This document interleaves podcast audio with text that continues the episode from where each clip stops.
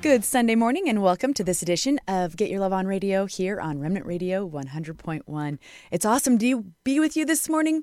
This show is dedicated to the family of faith around the globe, and it's so wonderful to be able to share the truth of God's love through His Word. And today's show, we are going to get a lot of Word in us that is going to expand our faith and teach us the difference between phony religion and true faith in God Almighty, and how that changes everything in our walk. So I hope you stay tuned for all two hours. We're here from 9 to 11 every single Sunday to feed your soul and to teach you the truth of who God Almighty really is and how to walk worthy of Jesus Christ of Nazareth because we get to every day. God wants that for us. God wants us walking in the Holy Spirit, in righteousness and in victory every single day because that's what Christ accomplished. He delivered that to us. And it's simple it's just reading our word and believing it and doing it. 1 Corinthians 15, verse 57. We're going to get right into the word today. We have an absolute freight train of godly knowledge for your soul to build you up and to get you marching on the path of an, an, entirely new life. So 1 Corinthians 15 57, it says, But thanks be to God, which giveth us the victory through our Lord Jesus Christ. God's given us the victory. When Jesus Christ said, It is finished, that means those who believe on the name of Jesus Christ of Nazareth and those who, if you love him, keep his commandments, we have that victory too. God's given it to us. It says in verse 58 Therefore, once we understand that victory, once we get that really important piece of knowledge tucked in our soul, it says, Therefore, my beloved brethren, be ye steadfast, unmovable, always abounding in the work of the Lord. For as much as ye know that your labor is not in vain in the Lord. Isn't that really interesting? Those words are incredible. Be ye steadfast. Once we have that victory of Jesus Christ in us, be steadfast. Stick to it. Don't move. Be unmovable, actually. That's how strong that knowledge of Christ's victory is. It makes us unmovable. And I'll tell you, friends, once you get that true understanding, once you get the Holy Spirit tucked inside and you walk in that every day, you will be unmovable. The things of this life, the things of this world, the haughtiness of man, it becomes unpalatable. You're unmovable. And yes, when we have that victory through Jesus Christ tucked in our soul and we have that understanding, we will always be abounding in the work of the Lord. Why? Because the work of the Lord is ministering to one another. It is building each other up in the most holy faith. And we're going to hear more about that a little bit later on. So, again, stay tuned for the whole show. It's so packed and it's so powerful, and it really is wonderful. And again, we'll always be abounding in that work of the Lord. And guess what? That labor's never in vain. It's never in vain. We all have been in those places where we've worked really hard for something, and maybe you've achieved it, and you're like, dang, that is really underwhelming. That is really disappointing. Well, you can count on that never happening in your work of the Lord. When we put our hand to the work of the Lord, we can count on God always backing us up, always making the reward far above and so much more abundant than we can even ask or think. That's how we know our labor is never in vain in the Lord. So if you've got a if you're weighing this life and you're thinking, okay, where do I spend my time? Do I spend my time working on things that may or may not pan out? Or do I spend my time on things that always succeed, that are always victorious, and that are eternally victorious and significant? I think that's a, a pretty pretty safe bet that working for the Lord is always going to be highly, highly beneficial and the thing we should spend our time on. The one thing that we should always be doing, always abounding in the work of the Lord. And it's easy once we have that victory of Jesus Christ, that understanding in our soul. It really is easy. In Psalm 60, verse 11, this is so important too, because again, God wants us to walk in this victory. That's why Christ went to the cross. That's why he endured all that suffering. It says, for the joy set before him. That's you and me. That joy is our souls walking in that pure victory. That's exactly what Christ saw. Is you and me walking in that victory and all those all the other souls from his great victory into the future. He saw all of it walking in his eternal victory. That was that joy he saw. So once we get that, we'll know our labor is not in vain. And in Psalm 60, verse 11, it's important even further to really understand why relying on Christ for that victory is so important. Psalm 60, verse 11 says, Give us help from trouble, for vain is the help of man. Again, that word vanity is uselessness, it's, it's futility, it's inconsequential. Yeah, man is is useless. And this also includes our own flesh. We also our own flesh is is useless to God. It's useless. So give us help from trouble. Whenever you're in trouble, whenever your heart is stooped, whenever you're thinking, I don't know what to do next, call out to God. Ask him. Why? Because verse 12, it says, Through God we shall do valiantly. Isn't that incredible? We shall do valiantly through God. Again, in our own selves, not much, nothing, actually. And in one part in Isaiah, it says, God considers all of it less than nothing. You'll hear that a little bit later on, too. But through God we shall do valiantly, for he it is that shall tread down our enemies.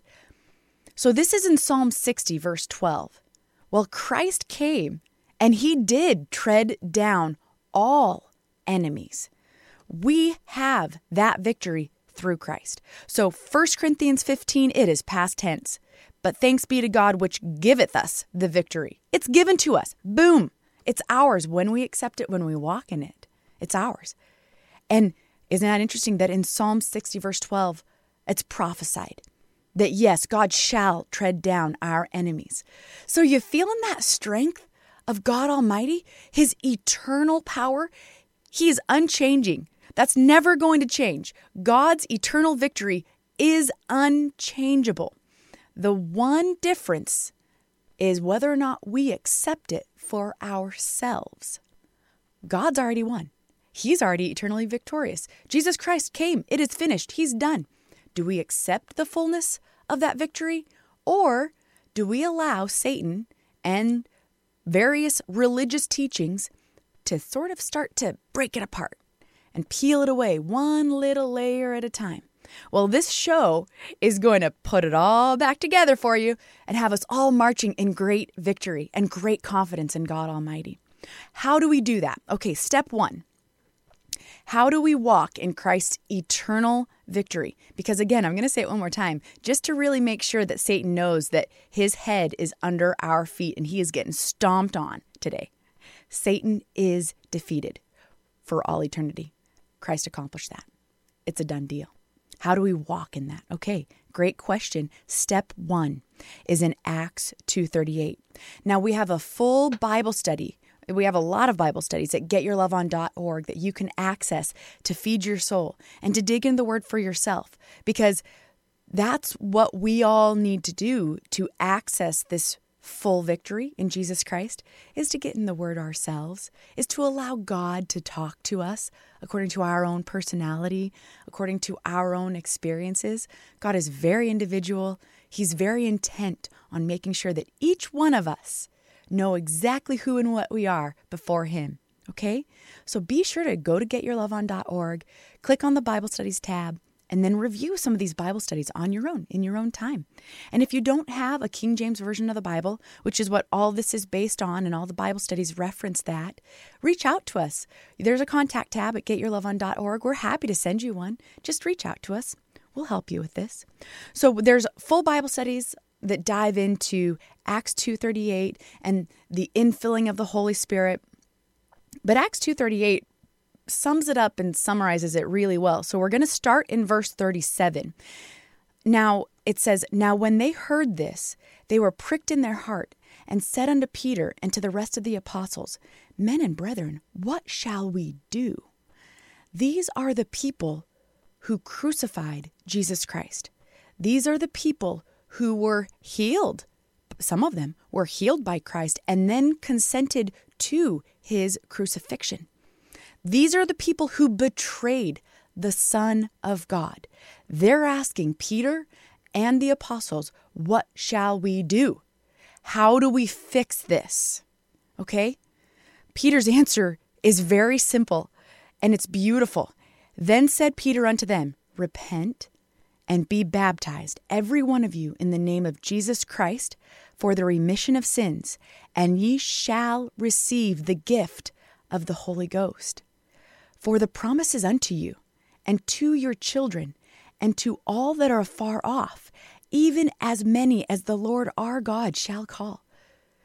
The people who crucified Jesus Christ were counted worthy of these promises. That's what Peter said. Look, the promise is for you. Here's what you do you repent, change your mind, say, Lord, I want a new beginning. Wipe away that past. When you're baptized in under holy hands for the remission of sins, that past is fully gone. It's remitted. That means you're freed. You are freed from the past. And nobody can bring it up again. God forgets it. When we're when we repent and baptized, that's what cleanses us to receive the gift of the Holy Ghost. And even those who crucified Jesus were counted worthy of God's promises, and so were their children. And then all those are afar off. That's us.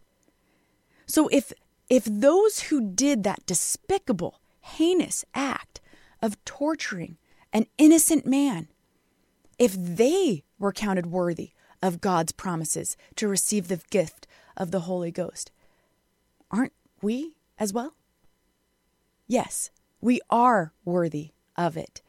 And God wants us to walk worthy of it. Once we're filled with the Holy Ghost, God's Holy Spirit, the Spirit of Jesus Christ, our hope of glory, our hope of valiance, we can then fulfill all that the Word has for us. We can then receive all of the promises God has for us. We get to receive all of His love in its totality. Never thinking, I'm not worthy of this. I why do I get this? Nope. We receive the Holy Spirit and we walk worthy of it. So we know we are worthy of it. And we have a true apostle of God who taught the word and who read the word. And so he said, wait a minute, there's nowhere in the word that diminishes the soul walking in the Holy Spirit. There's only promise and blessings for those who walk in the Holy Spirit. So don't ever allow anyone to tell you you're not worthy. When we accept Jesus Christ, when we repent and are baptized in the name of Jesus Christ for the remission of sins, when we receive that gift of the Holy Ghost, we are worthy of those promises. We are. That's the Word of God. I'm standing on the Word of God. I'm not going to allow some phony religious doctrine that has been beat into the minds of people for generations. You're not worthy. Nobody's perfect. All the same thing, all the same crud, same crap. It diminishes the soul. Nope, that's not what God does. God lifts us up, God makes us worthy. Again, through the flesh, there's nothing to stand on. But through God, He gives us everything to stand on.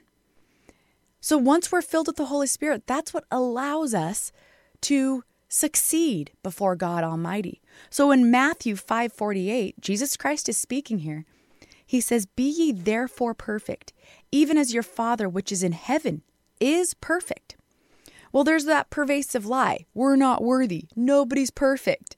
You hear it all the time. It's beaten into the it's beaten into everybody, but especially the Christian teaching. It's always there. And there it's the same lie, it's the same devastating effect. It's separating us from that true love of God, that incredible eternal power and authority and might that is through God. But when we have the Holy Spirit, we have Christ within, God sees us as perfect. That's how we fulfill the scripture. That's how we feel, fulfill this commandment. It says, Be ye therefore perfect. Does God ask us to do things we can't do? Does He set us up to fail? Absolutely not. He sets us up to succeed. He has given us the path for true victory. Now, the Greek meaning of this word perfect, when Christ said, Be ye therefore perfect, even as your Father which is in heaven is perfect, the Greek meaning of that is complete, completeness, of full age. This is a spiritual concept. This is not a natural minded evaluation. This can't be, you, you can't evaluate somebody based on their outward appearance. This is God's perspective, spiritually discerned.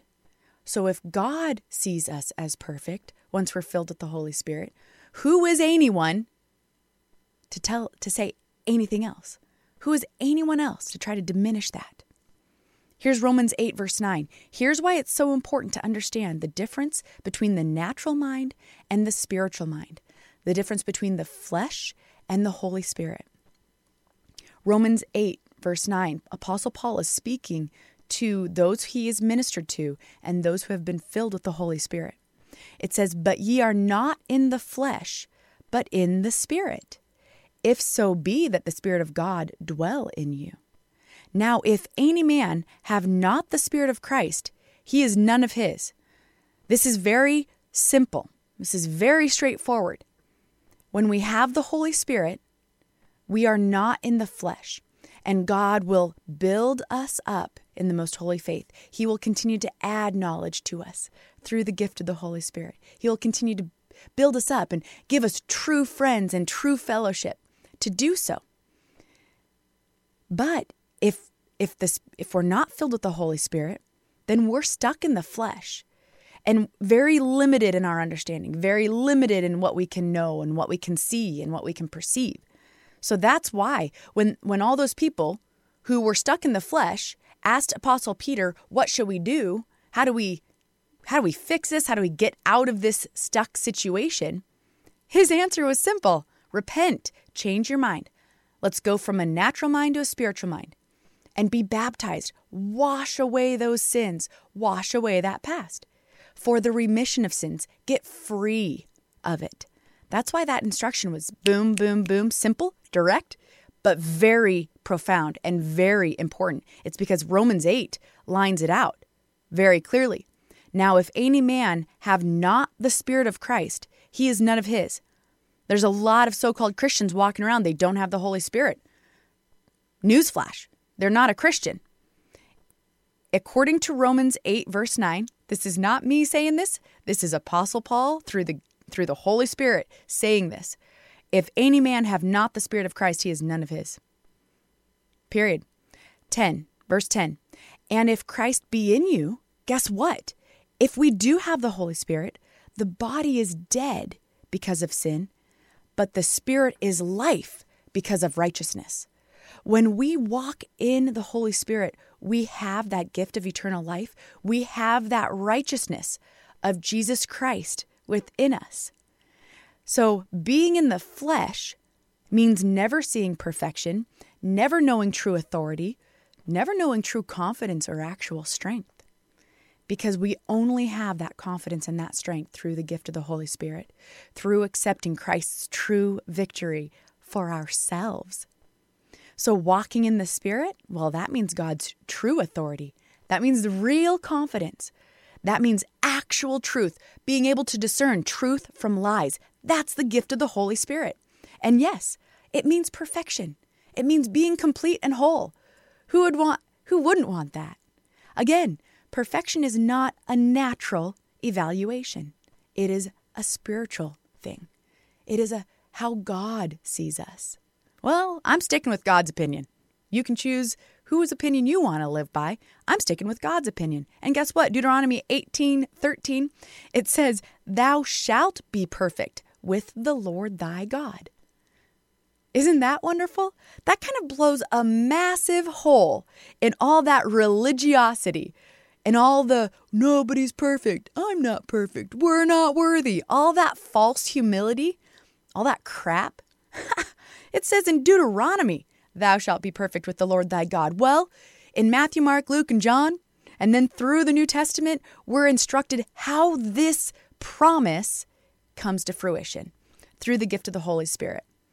So, anytime you hear, nobody's perfect, or anytime you hear, I'm not perfect, feel compassion for that soul because they don't know God.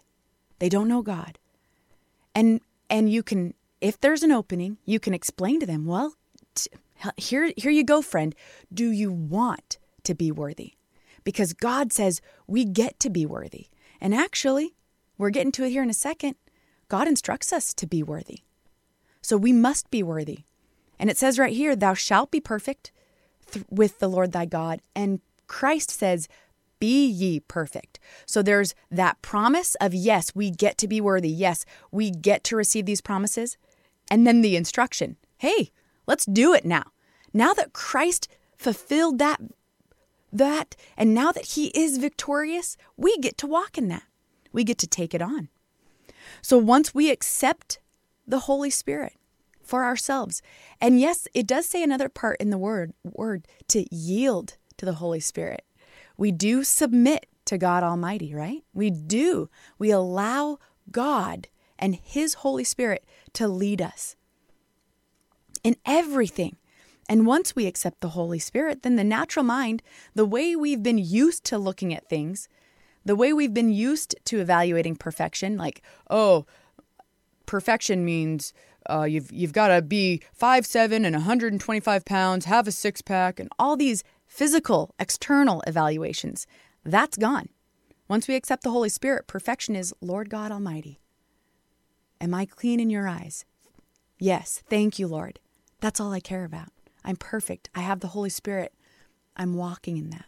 I'm perfect in God's eyes. The natural mind is gone when we accept the Holy Spirit.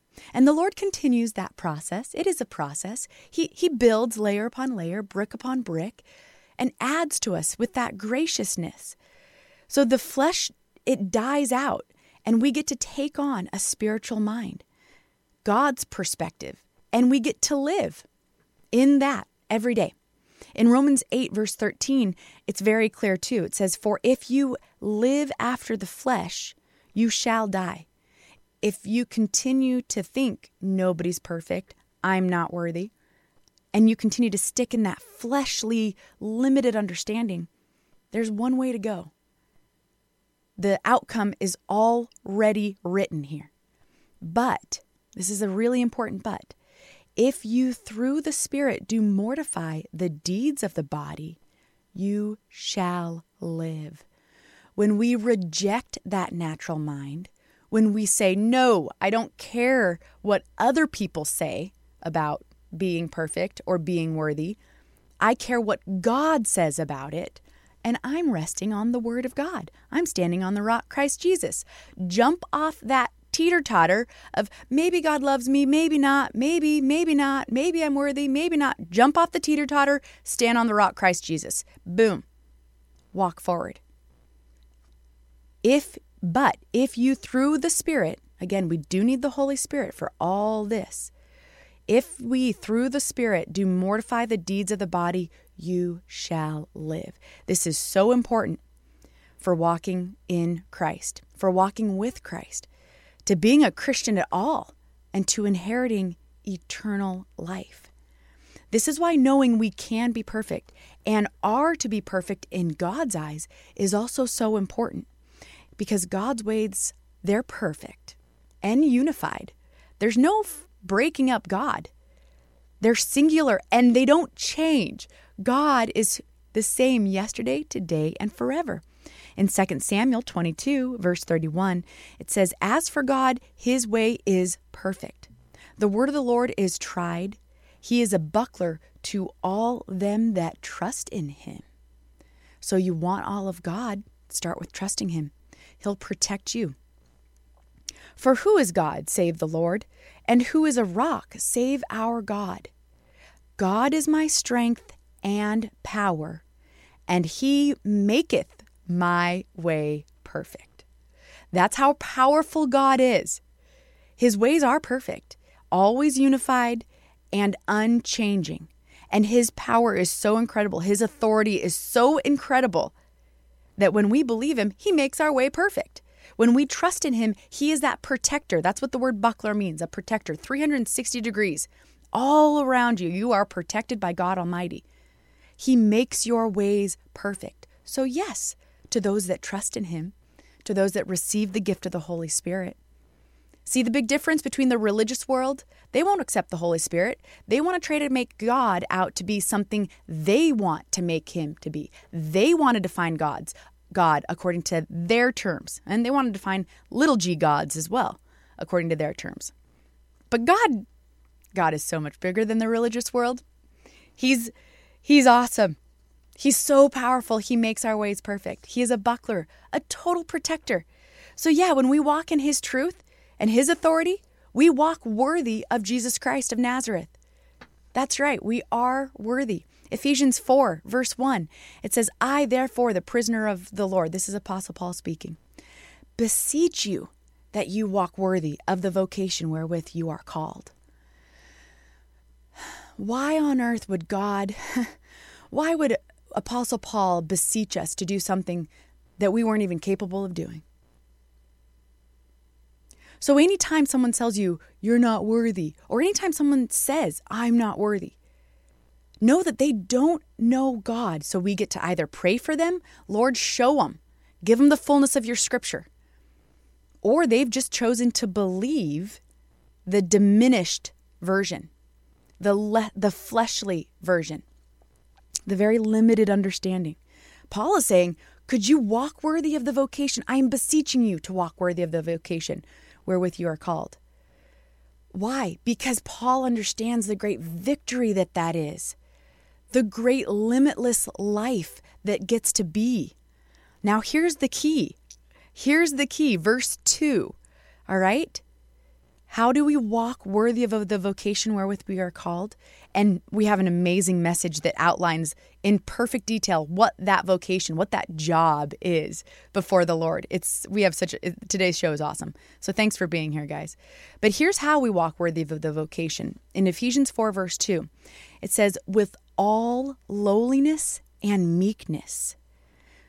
Lowliness and meekness. Yeah, when we understand the great gift of God the Holy Spirit that's in us, it is a very humbling experience because we understand the greatness of Christ's gift, the totality of the suffering that he endured to give us the gift, and it is a very humbling thing. It is not it is not a beat your chest thing. It is very humbling. And that's why it's so beautiful that yes, we do get to walk worthy of it, but in true humility. See, true humility allows us to be worthy of God's love, to be worthy of the vocation wherewith we are called, and to be lowly of mind and to be meek and humble.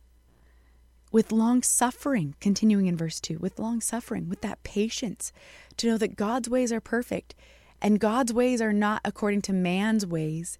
They aren't according to man's time frame or calendar. So we get to be long suffering, to allow God to do His work in His timing. It says, forbearing one another in love. Yep, we get to be patient with one another in love as well. Endeavoring to keep the unity of the Spirit in the bond of peace. There is one body and one Spirit. There's one Holy Spirit. Once we have that one spirit in our mind, in our hearts, and in our soul, we will walk in God's one spirit with the true authority. Even as ye are called in one hope of your calling, one Lord, one faith, one baptism, one God and Father of all, who is above all and through all and in you all. Kind of ruptures denominational doctrine, doesn't it? There's one body, one spirit, one Lord, one faith, one baptism. Let's make sure we're getting that one thing. Get rid of the religiosity, get rid of the religion, stick to your one faith, stick to one God and Father of all. Know Him and watch how everything else falls into place. It all makes perfect sense when you've got one God, when you know your one Father. It all makes perfect sense.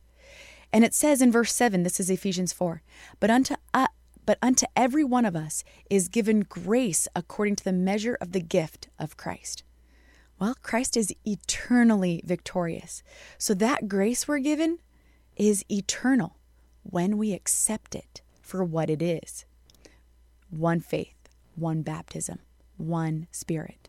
So the only reason any spirit filled Christian would think, quote, I'm not perfect or I'm not worthy is because A, it's been drilled into them ad nauseum from every angle music, in churches, so called, in teaching, so called. It's been drilled in to most people out there. You're not worthy. You're not good enough. You're not perfect. Never will be. It's a lie. God has so much more for us. God says you are worthy. Or maybe because they don't actually understand the power, authority, and mind of God. Or maybe because they've been convinced to keep a natural understanding rather than leaving off and taking on a spiritual understanding. So, today's show, we are going to help us all do that, take on a truly spiritual understanding, know God, who and what He is, and know who we are in God's eyes. It's beautiful. But reality is, you cannot say, I'm not perfect, or nobody's perfect, or I'm not worthy. All of those concepts, you can't say that because that all denounces Christ's victory.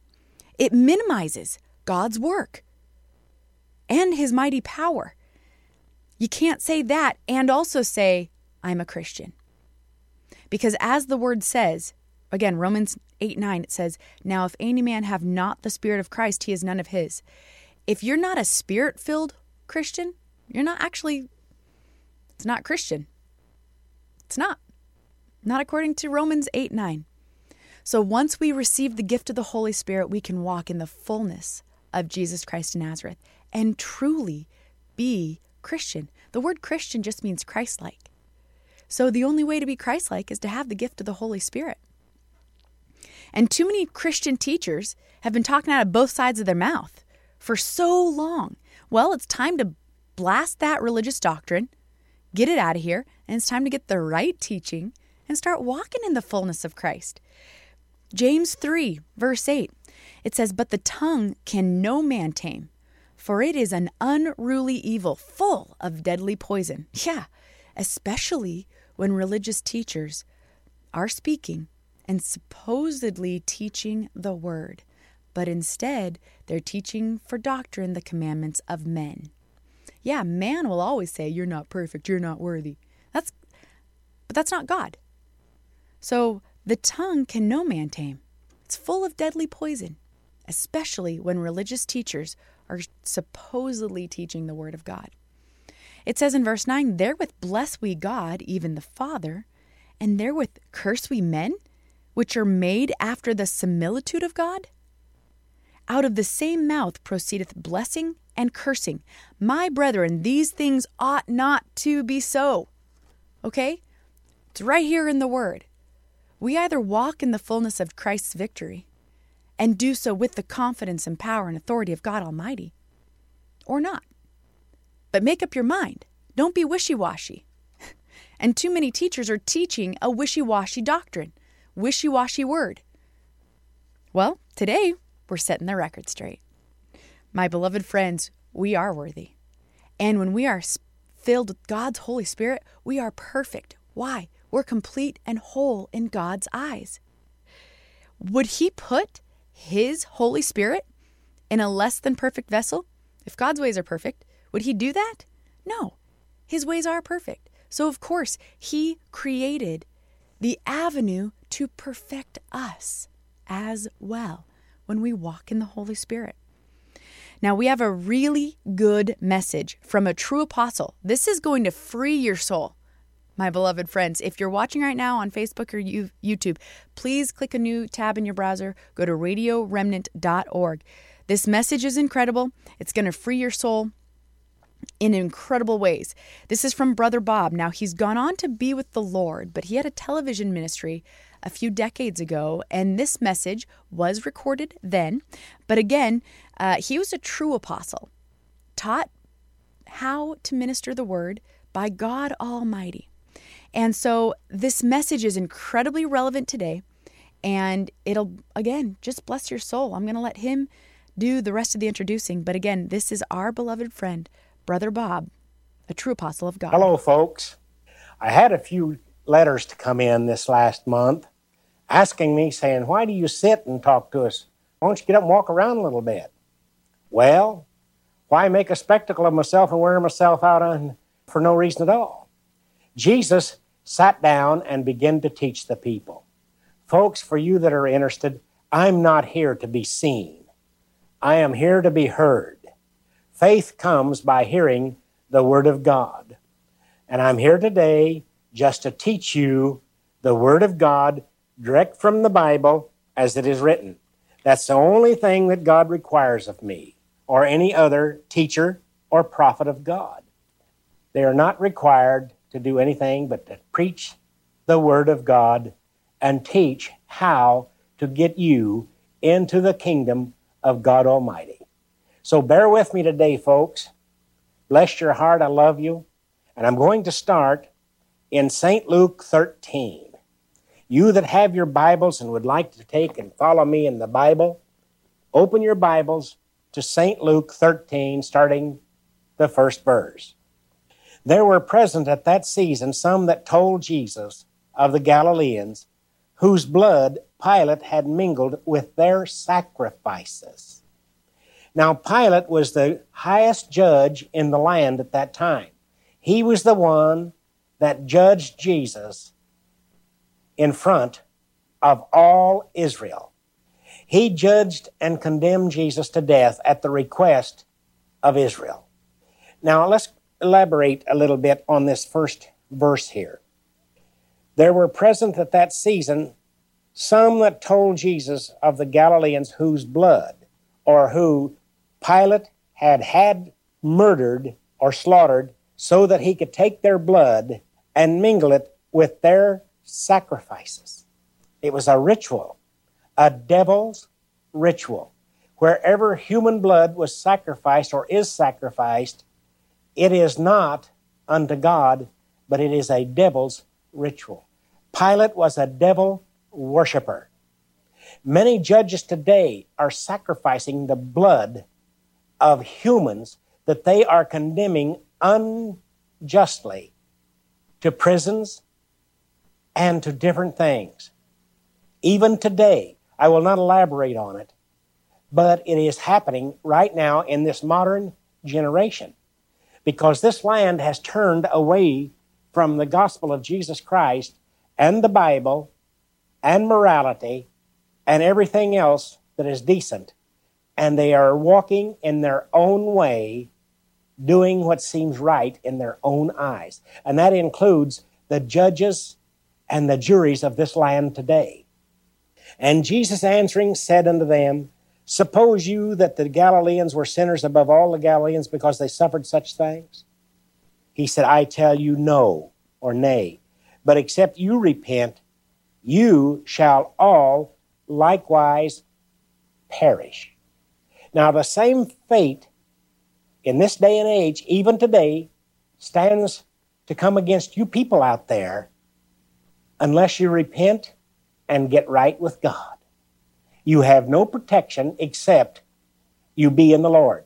I have no protection in this life, in this day and age, except in the Lord. And I know it. That's been my only protection for the last 35 years since I repented and received the Holy Spirit and began to serve the true and living God. He said, Are these 18 upon whom the tower of Siloam fell and slew them? Think ye that they were sinners above all men that dwelt in Jerusalem? He said, I tell you no or nay, but except you repent, you shall all likewise perish. Folks, Today is the day of God's vengeance. Today is also the day of salvation, your salvation. It is time for God's people to be taught that they are worthy to repent and be baptized and receive the Holy Spirit. I've heard evangelists get up here lately and say, We are not worthy to be saved. Oh, yes, you are, according to the Bible. Now, I'm not calling that evangelist a liar, but I am saying they are close to being liars for teaching you false doctrine. That is a false doctrine when they get up and say, You are not worthy to be saved. God so loved the world that he gave his only begotten Son, that whosoever believeth in him should not perish, but have everlasting life. That scripture there makes even the sinner worthy of repentance, remission, and baptism. You are worthy to be saved because your body is the temple that God has chosen for the infilling of His Holy Spirit. That makes every sinner and every man, woman, and child worthy to be saved and worthy to have the choice to come to Jesus Christ for the remission of your sins. And don't you let anybody ever tell you again that you're unworthy to be saved. That's why Jesus came.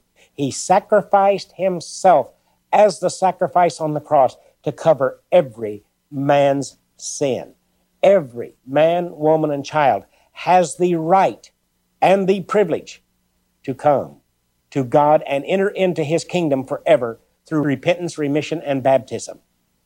Now, I'm putting it awfully straight today, folks, but that's the way it is. I don't care where you are today, whether you're in a bar, in your home, in your office, or wherever you are listening to me today.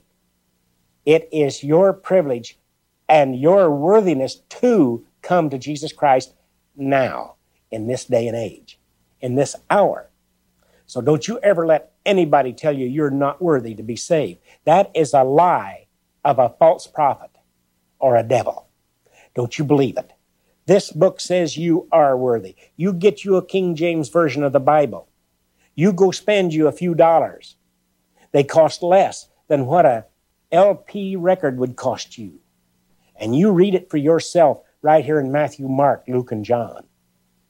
Jesus spake this parable A certain man had a fig tree planted in his vineyard, and he came and sought fruit thereon and found none.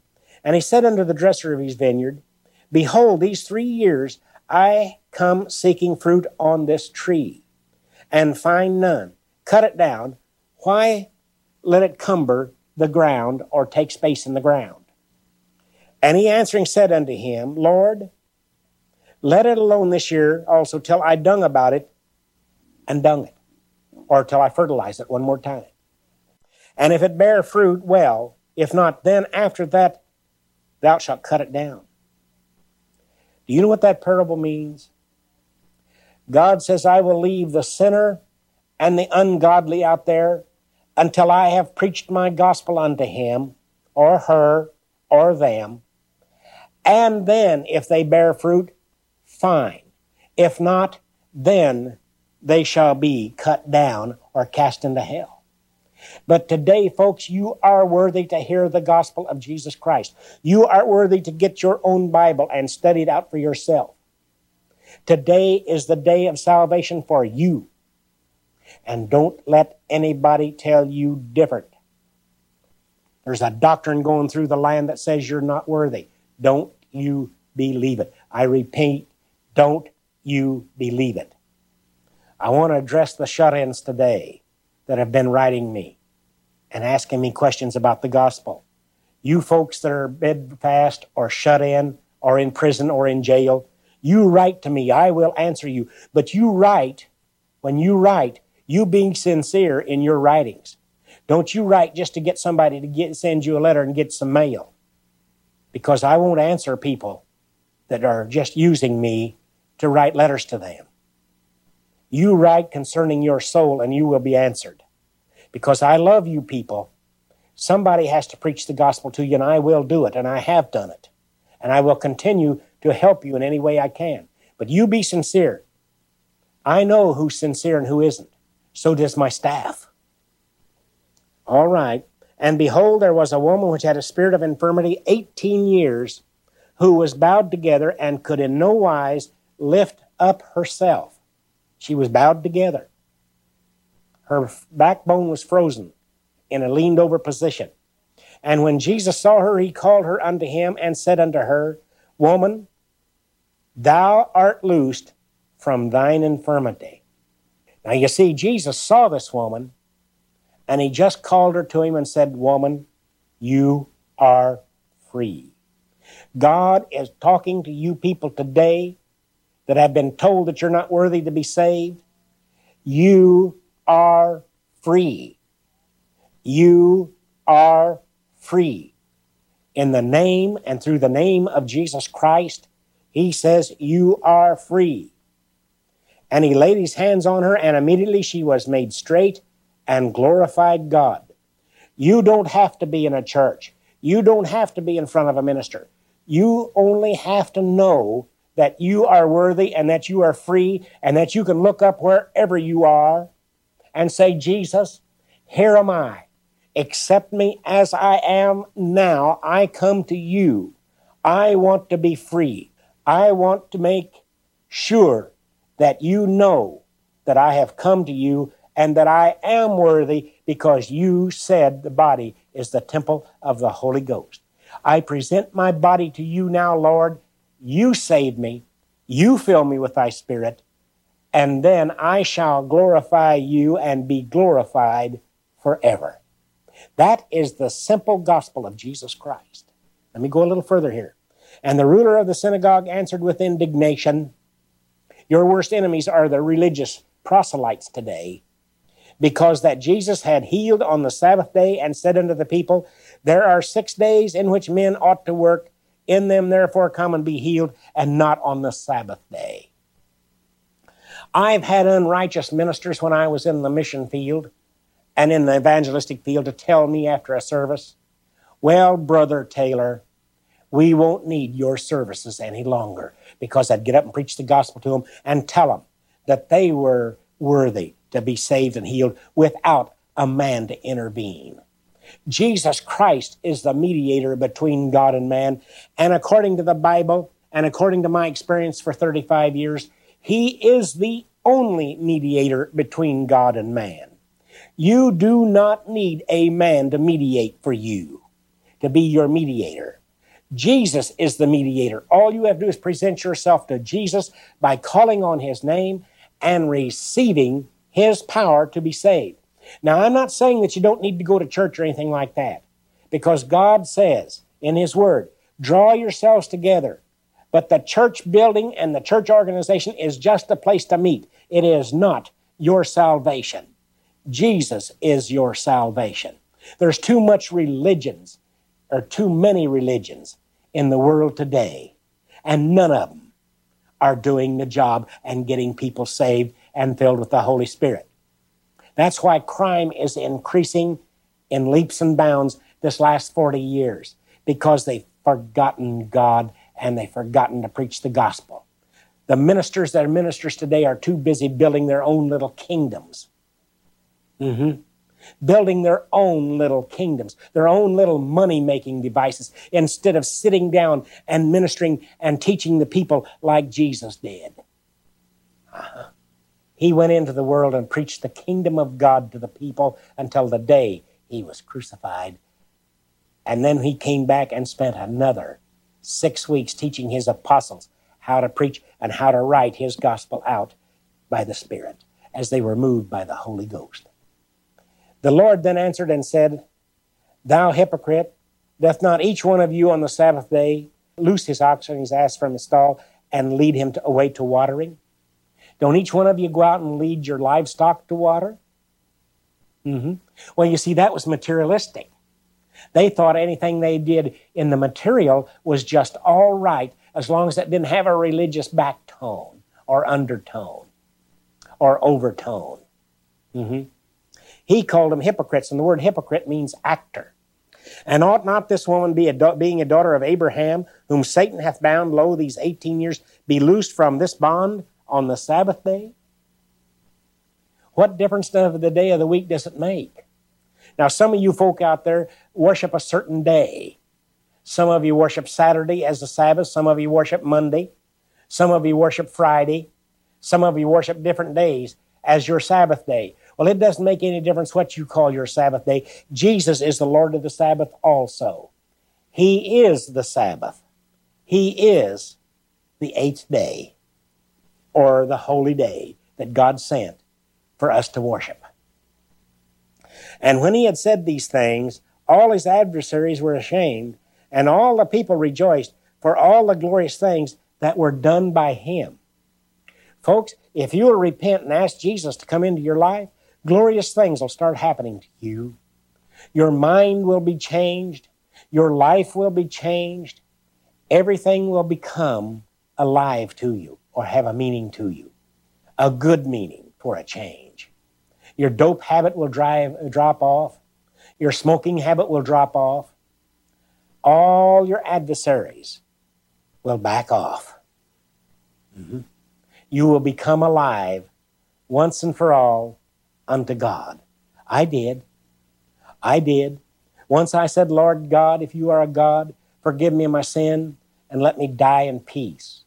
And immediately, this was over 35 years ago, immediately my life changed and it has been completely changed now for the last 35 years. And I've told millions of people how to have the same love and the same joy and the same peace and the same success that God has given me. My wife is sitting in the studio audience today, smiling at me. And we're going on our third decade of marriage. And she can still sit and smile. She's the only woman in my life. Uh huh. And she has been given to me by God. We are going on our third decade of marriage. Uh huh. That's how God can change your life. He can bring you together. Then said he, Unto what is the kingdom of God like, and whereunto shall I liken it or resemble it? It is like a grain of mustard seed, which a man took and cast into his garden, and it grew, and waxed a great tree or became a great tree, and the fowls of the air lodged in the branches of it. That's what my life has been like this last 35 years. Like I came from nothing, a tiny seed, which is the Word of God, and it has been lodged in my garden, which is my body, the receptacle of the seed, the Word of God. And now I have branched out to literally millions of converts for Jesus Christ. And they have branched out, and they have branched out, and their converts have branched out. You understand what I mean? This is the parable of the mustard seed. Folks, once God gets a hold of you, there is no limit to your life every breath, every heartbeat that takes place in your natural body from then on becomes a great and mighty and glorious thing before God Almighty. Because when your spirit leaves this body, you become omnipotent. You become omnipotent for eternity. You become a mighty and a great glorified body before God for an eternity. And you are worthy to be saved. You are worthy of this honor that God has bestowed upon you through the shedding of the blood of Jesus Christ for the remission of your sin. Remission means to be blotted out or forgotten or remembered no more. Only the joy and the peace and the love of God remains after your sins have departed. And again he said, Whereunto shall I liken, liken the kingdom of God?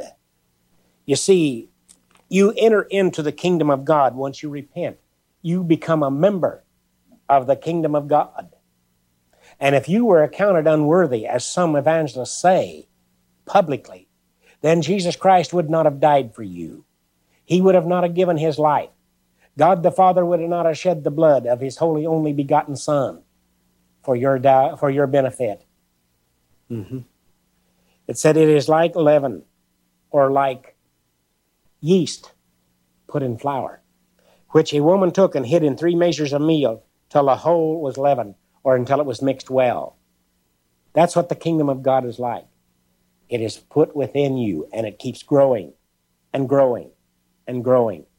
Day by day, year by year, decade by decade, you become greater and greater in the sight of God. Once the Word of God, which is the leaven that Jesus Christ is talking about here, the, the key to the parable is His Holy Spirit. That is the leaven of God, or the baking powders, or the rising element, or the yeast of God is His Spirit that He puts in you through the Word and the worship of Jesus Christ in spirit and in truth. And he went through the cities and villages, teaching and journeying toward Jerusalem.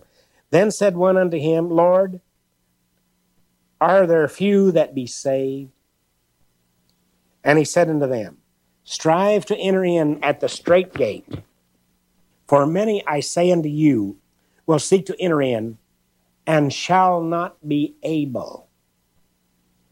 He said, When once the master of the house has risen up, or the resurrection has taken place, and hath shut the door, and ye begin to stand without and to knock at the door, saying, Lord, Lord, open unto us, he shall answer and say unto you, I know you not whence you are or where you come from. So today is the day of salvation, folks. Now is the day for you to say, Jesus, here am I, Lord God. Save me now and make me worthy of the kingdom of God as you have promised. And I'll guarantee you, your life will change in a moment. You will feel a love, and you will feel the weight of sin leave your body and your shoulders instantly if you mean business with God and really want to serve the living God and be saved forever. Folks, there isn't much time left. This world, through man, is almost finished. The signs of the time, like in Matthew 23 and 24, tells us, is almost over. All the signs of the times have come to pass that Jesus said that would come to pass before he returned to retrieve his chosen vessels. Like he said, many are called, but few are chosen. Today, God is calling many of you out there, and he has chosen many of you to be in his kingdom and to live in the atmosphere of glory throughout eternity. He said, Then shall we begin to say, We have eaten and drunk in thy presence, and thou hast taught in our streets. But he shall say, I tell you, I know you not whence you are. Depart from me, all you workers of iniquity. That's you religious people out there that have not been taught that Jesus Christ is your Savior and is your God and is the only mediator between you and God. You that have been taught that you're not worthy, that is a lie. Don't believe it. Because Jesus said, Ye shall believe a lie and be damned. That's one that you don't need to believe, folks. You are worthy. Jesus Christ Himself has made you worthy. Because after He hanged on the cross, your body became the temple of the living God. Your body is the temple that God dwells in and does inhabit your natural body, this flesh, regardless of what shape you are in physically or financially right now. He doesn't look at that. He looks upon the heart. And once you change your heart and call on the name of the Lord, then you are more than worthy. He will come unto you and he will sanctify you and he will glorify you and you will be with him in glory throughout eternity. I don't preach heaven because heaven is another lie that the ministers have ministered unto people for centuries. Don't stop at heaven. There's no place in the Bible where it says heaven is a permanent habitation for his people. It says just the opposite. It says, the host of heaven shall fall down. You'll find that in Isaiah. And in the New Testament, the word glory is used 123 times. And Jesus himself said, Where I'm at, there ye shall be also. He ascended above all heavens. Peter says the heavens that are now will be burned up in the elements thereof. So you figure on going to glory. Here's what to say Jesus, save my soul and glorify me as thou art glorified. Pray that prayer, folks, and then you will get somewhere. You will feel the Spirit of God. Well, folks, I see my time is just about gone. I'll elaborate on more on this teaching in other broadcasts. I love you, and I want you to know that I am praying for you. God bless you now. I love you. Pray much for me, and goodbye for now. And that was our wonderful friend, Brother Bob, a true apostle. And as you heard, speaking with the full authority of the Holy Spirit. And uh, incredible stuff again worth going back and reviewing. This is Get Your Love On Radio. You can go to getyourloveon.org. Every show is archived. This show will be archived as well. Review that as much as you need to. And if all this is new to you, if you have any questions at all, just reach out to us. Go to getyourloveon.org. Again, we have a contact tab, and you can ask us your questions just like Brother Bob said it, especially when you're sincere, God shows us. We have a whole team ready to send you the scriptures, to feed your soul the truth of God's word, including, yes, what is that eternal habitation? What does that eternal life look like in God's glory? So, lot of meat packed into that message from our wonderful friend, Brother Bob. And yes, please continue to pray for his ministry. He's gone on to be with the Lord, but it is clearly still going around the globe. Why? Because nothing stops God's word. We have a song now for you. It was recorded live in studio. This is called Doubts and Fears. It's discussing how we are worthy for God's true salvation.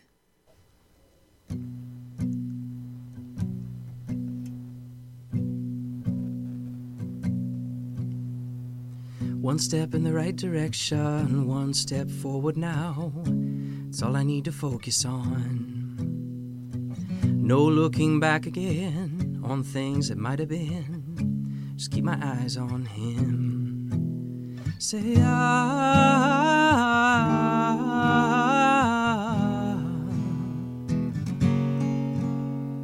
Well, this world will try to rob me, tell me it's not enough that I'm replaceable. But I have a friend in Jesus, I have the Father's love, and it's unconditional. So doubts and fears aren't welcome near my new man. I'm washed in water, born again. Take those lies and throw them all away. Cause doubts and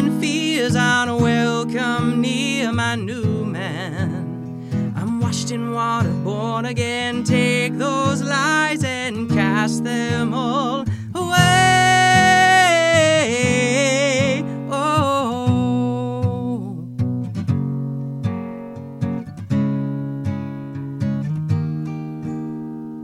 So, this is what freedom feels like. Nothing can hold me back. I'm never letting go. Thank you, Lord, for giving me your glorious eternity and the Holy Ghost. So doubts and fears aren't welcome near my new man. I'm washed in water, born again. Take those lies and throw them all away. Cause doubts and fears aren't welcome near my new man. In water, born again. Take those lies and cast them all away. This world does not believe that a man can be complete, but I am perfect, I am free. This world does not believe any man can be complete, but I am perfect, I am free. I am perfect, I am free. So doubts and fears aren't welcome near my new man. I'm washed in water, born again. Take those lies and throw them all away. Cause doubts and fears aren't welcome near my new man. I'm washed in water, born again. Take those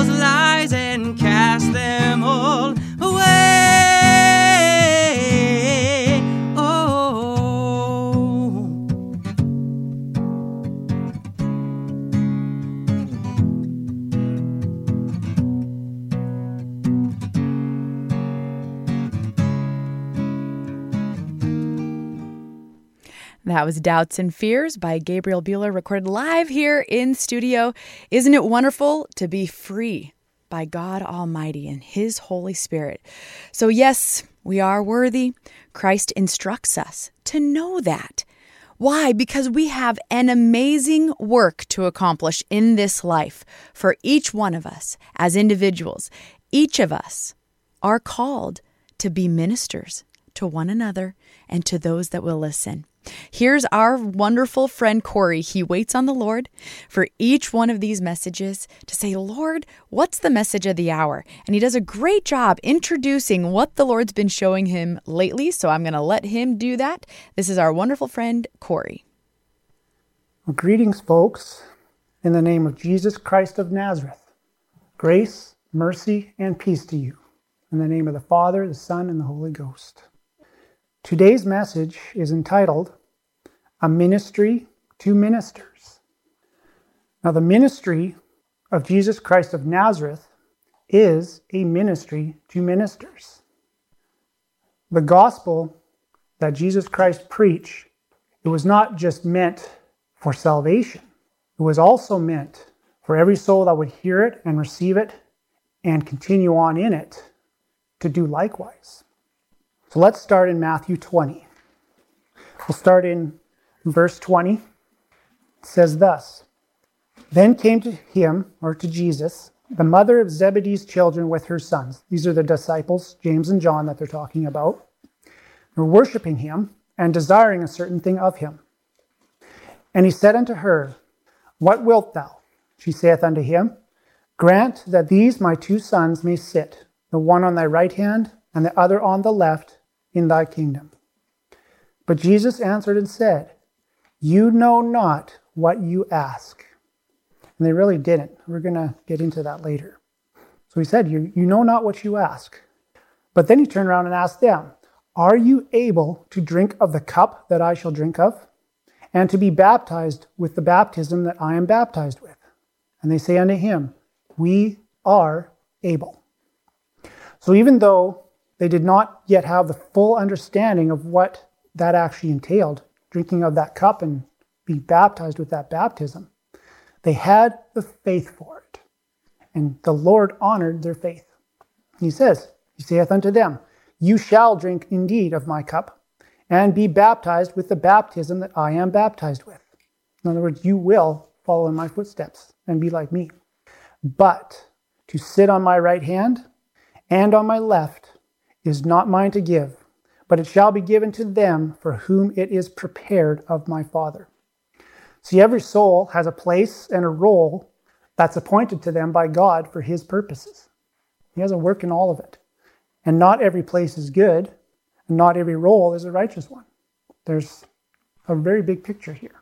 The God made the whole world, and there's a lot of things in this world. Some are good, some are bad. Now, Note that the Lord did not grant James and John their initial request. He didn't, he didn't say, Well, I'm going to give this to you that you asked for. But rather, he gave them the choice to partake in what he was given of his Father. So, yeah, you want to be just like me. Here you go. And when the ten heard it, when they heard these, this uh, dialogue here, they were moved with indignation against the two brethren. The reason they had that indignation is because if you read earlier in the scriptures here, it says there had been a contention going on among all the disciples as to which one of them was to be the chief or the greatest among them. There'd been kind of this argument, like who's going to be the greatest one of us all? They probably thought this was some kind of end run around them, trying to cheat, see if the, Lord could get them to put them in in the first place or whatever.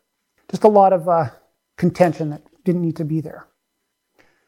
So the ten were moved with indignation. So what did the Lord do? He said, But Jesus called them unto him and said, You know that the princes of the Gentiles exercise dominion over them, and they that are great exercise authority upon them. But it shall not be so among you, my disciples. But whosoever will be great among you, let him be your minister. And whosoever will be chief among you, let him be your servant. Even as the Son of Man came not to be ministered unto, but to minister, and to give his life a ransom for many. Now, that word minister, in the Greek, it means one that runs on errands.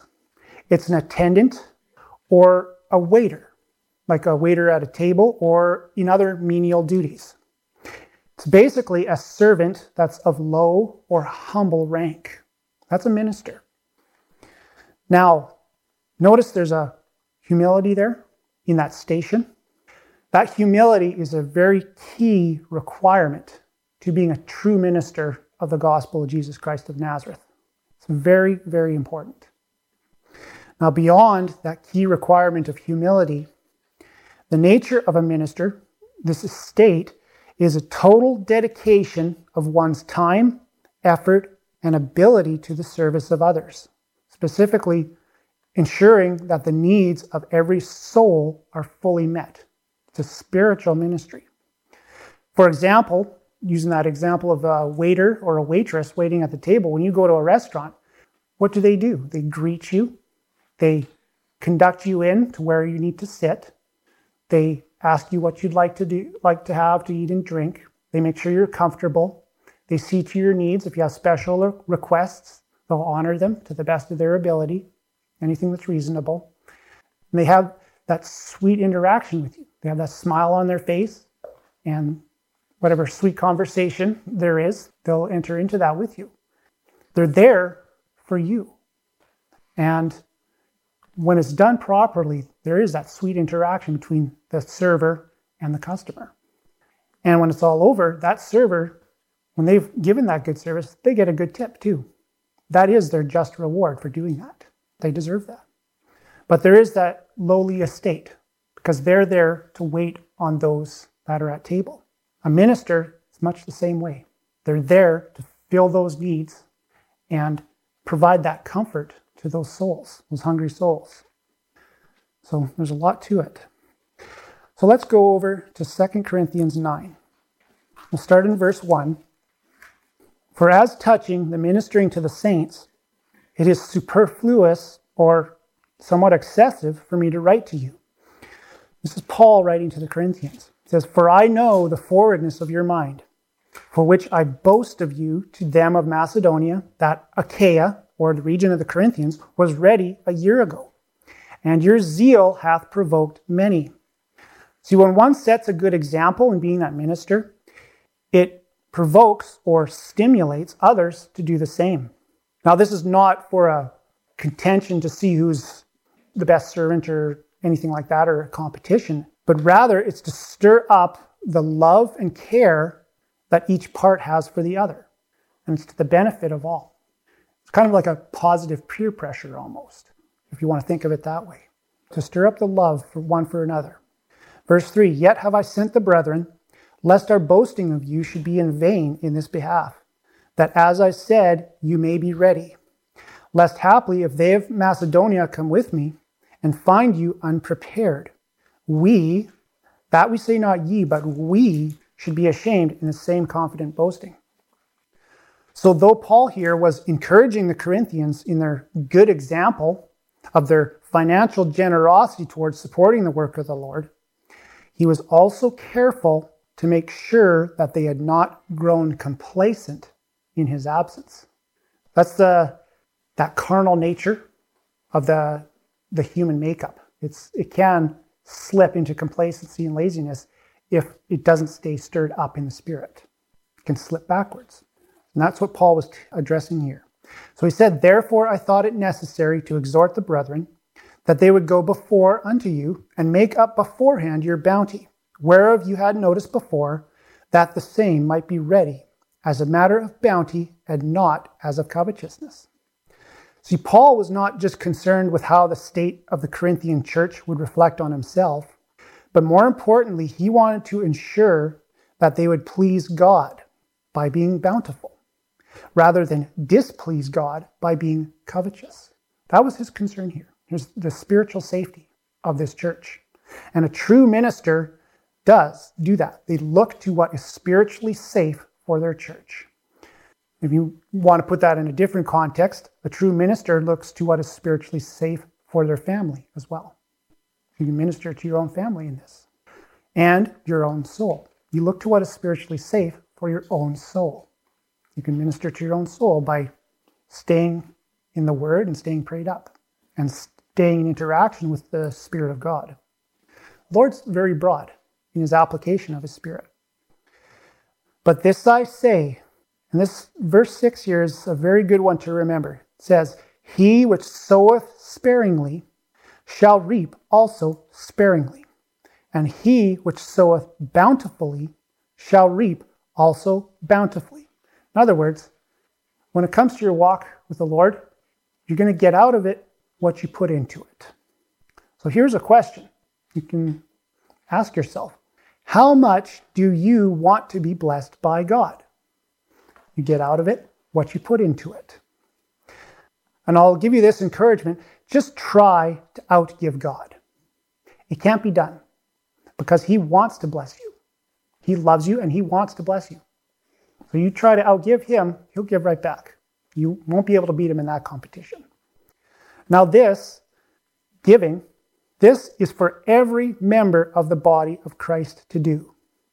And spiritually, that's where you give first. You give yourself to the Lord, you give yourself to the things of the Lord, in prayer, and supplication and intercession for others, putting your time in in the Word, paying your tithe and offering. But everything that we are to do for the body of Christ is done spiritually first, but it's also done physically, financially, and emotionally as well.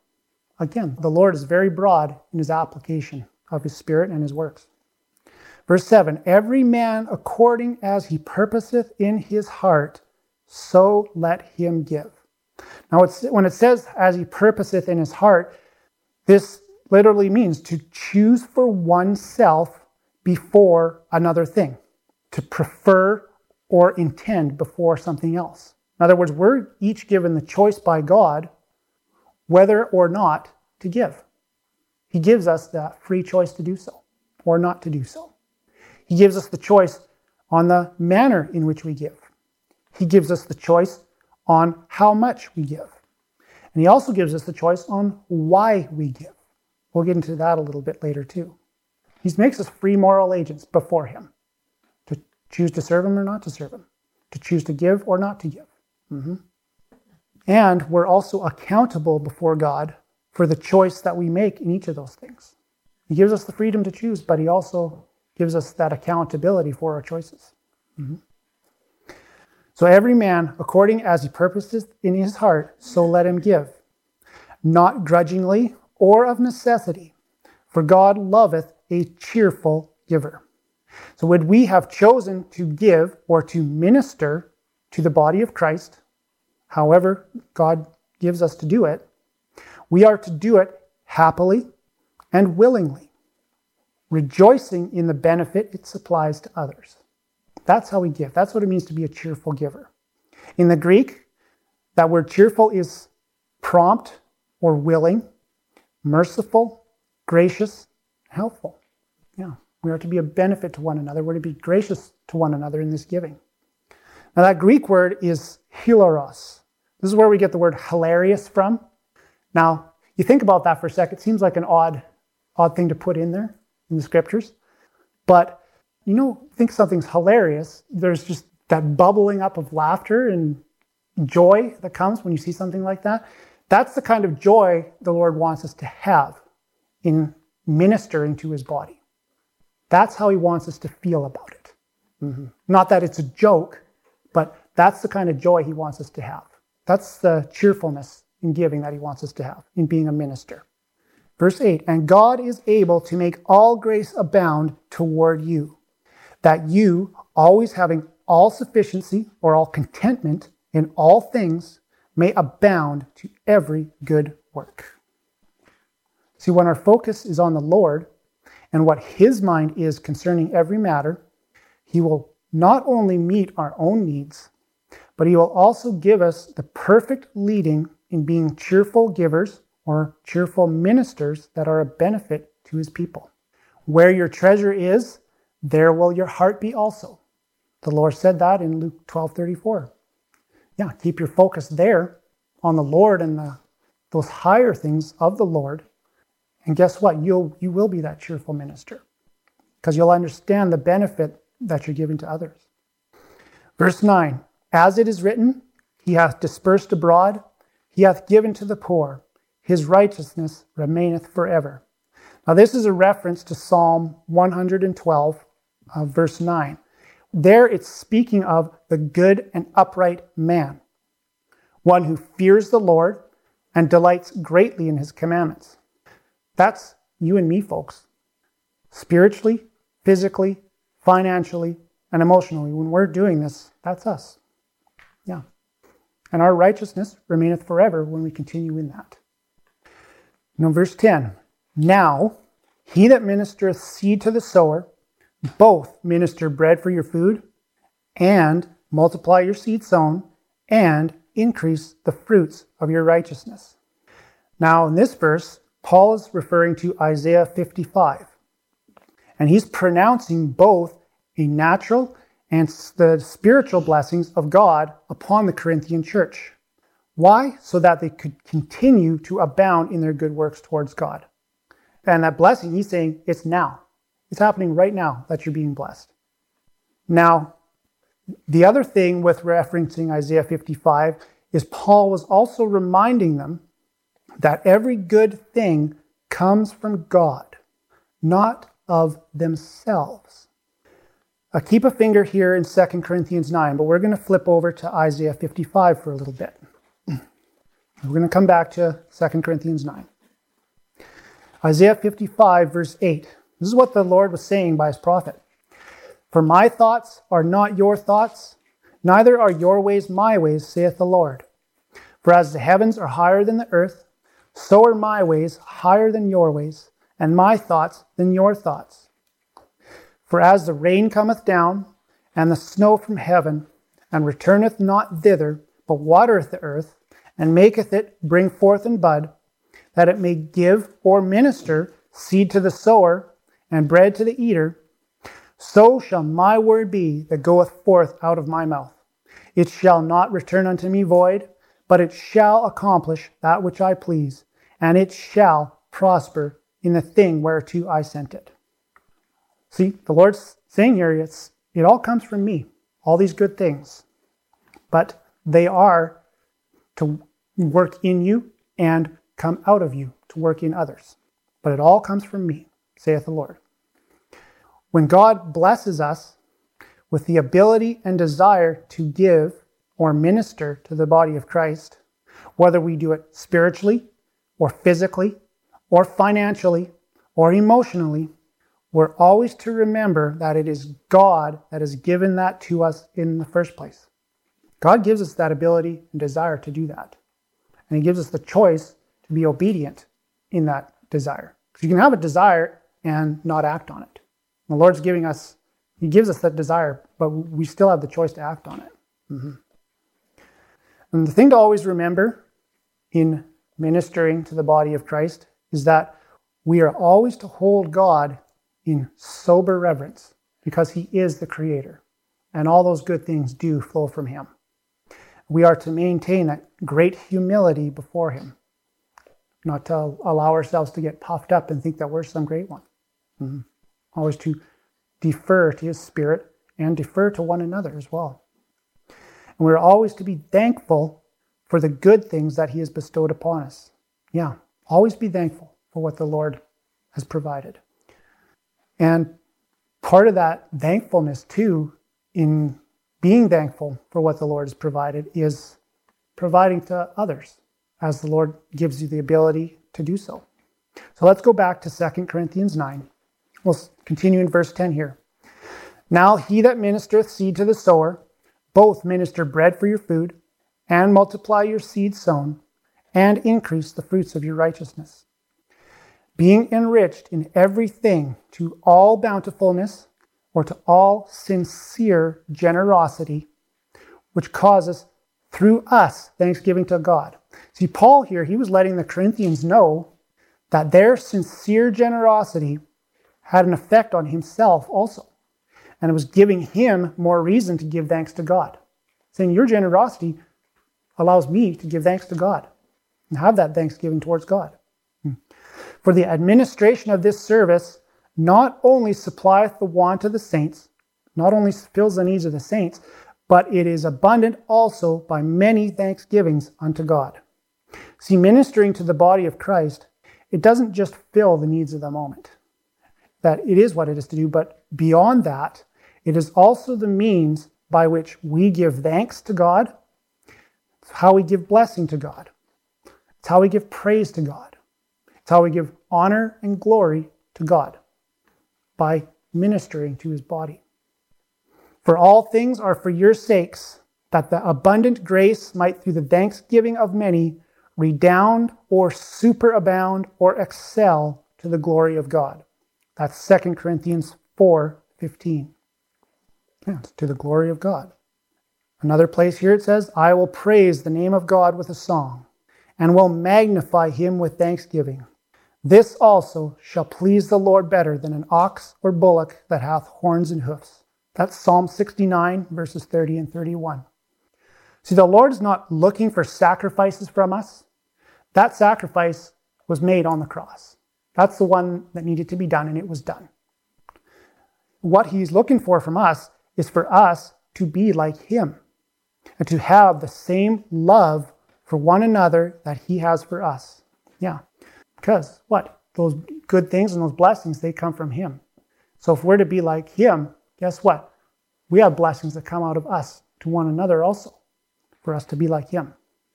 We bless the Lord when we bless or minister or benefit to one another. We bless, we actually bless God by doing that. And normally when you think of blessings in God, we think of, yeah, those, they're coming down from God, and they do. But guess what? We can also bless God back by being like Him on this earth, by being the Lord's representatives here on earth. Yeah. Because in blessing God, we're giving Him glory by being a reflection of Him here. We're giving Him honor by being a reflection of Him here. That's how we bless God. When we minister to one another, when we bless one another. For the administration of this service not only supplieth the want or needs of the saints, but it is abundant also by many thanksgivings unto God. Whilst by the experiment, by the test or trial of this ministration, they glorify God for your professed subjection unto the gospel of Christ. Now, that professed subjection, that's an acknowledgement and assent to be in obedience to the preaching and teaching of Jesus Christ of Nazareth. A new commandment I give unto you, that you love one another, as I have loved you, that you also love one another. By this shall all men know that you are my disciples, if you have love one to another. The Lord Himself said that in John 13, verses 34 and 35. Now, verse 13 here in 2 Corinthians 9, it says, it's the experiment or the test or trial of this ministration. In giving us the freedom to choose to minister to the body of Christ, the Lord tests and tries every soul to see the depth of their love. How deep does your love go? And He's testing and trying us to see how willing we are to continue in it to the very end. He that shall endure unto the end, the same shall be saved. Matthew 24, 13. See, the Lord isn't requiring us to just do a one and done. It's not you give, give once and we're good to go. No, the Lord wants us to continue in that, in whatever capacity He's given for us to, to do that. And He wants us to continue, continue in it to the very end. Mm-hmm. Till our very last breath, we minister to the body of Christ, however the Lord gives us to do it. So, those that we minister to, they glorify God for our professed subjection unto the gospel of Christ, and for our liberal distribution unto them and unto all men. See, we set that good example. Those that we minister to, they get to glorify God because of our ministry unto them. Mm-hmm. See? See how there's a back and forth? It's not just a one man show, there's a body ministry there. And here's the good example we set unto all men By this shall all men know that you are my disciples. The Lord says this is the hallmark of you, my true, true chosen people. This is how they know if you have love one to another. That's John 13, 35. Verse 14 again, those that we minister to, they glorify God by their prayer for you, which long after you for the exceeding grace of God in you. So there's that desire to interact with you too. When you're ministering to the body of Christ, the body of Christ will want you to be around. They'll want you to interact with them, and they'll want to interact with you. Mm-hmm. Because guess what? You're a blessing. Mm-hmm. You're blessing them and you're blessing God. Verse 15 Thanks be unto God for his unspeakable gift. It is the gift of God to the human soul that we can have the sincere desire to minister to one another in love without seeking recompense or payback. Let's go to Luke 14. We'll start in verse 12. Then said Jesus also to him that bade him, he was at a, a dinner, a feast. He said to those that bade him, When thou makest a dinner or a supper, call not thy friends, nor thy brethren, neither thy kinsmen, nor thy rich neighbors, lest they also bid thee again, and a recompense be made thee. But when thou makest a feast, call the poor, the maimed, the lame, the blind, and thou shalt be blessed, for they cannot recompense thee. For thou shalt be recompensed at the resurrection of the just. That's the heart of the Lord. The poor, the maimed, the lame, and the blind. That can apply spiritually, physically, financially, or emotionally. This is what God sent us to minister to. The Lord said, Those that are whole need not a physician, but they that are sick. That's where we were sent.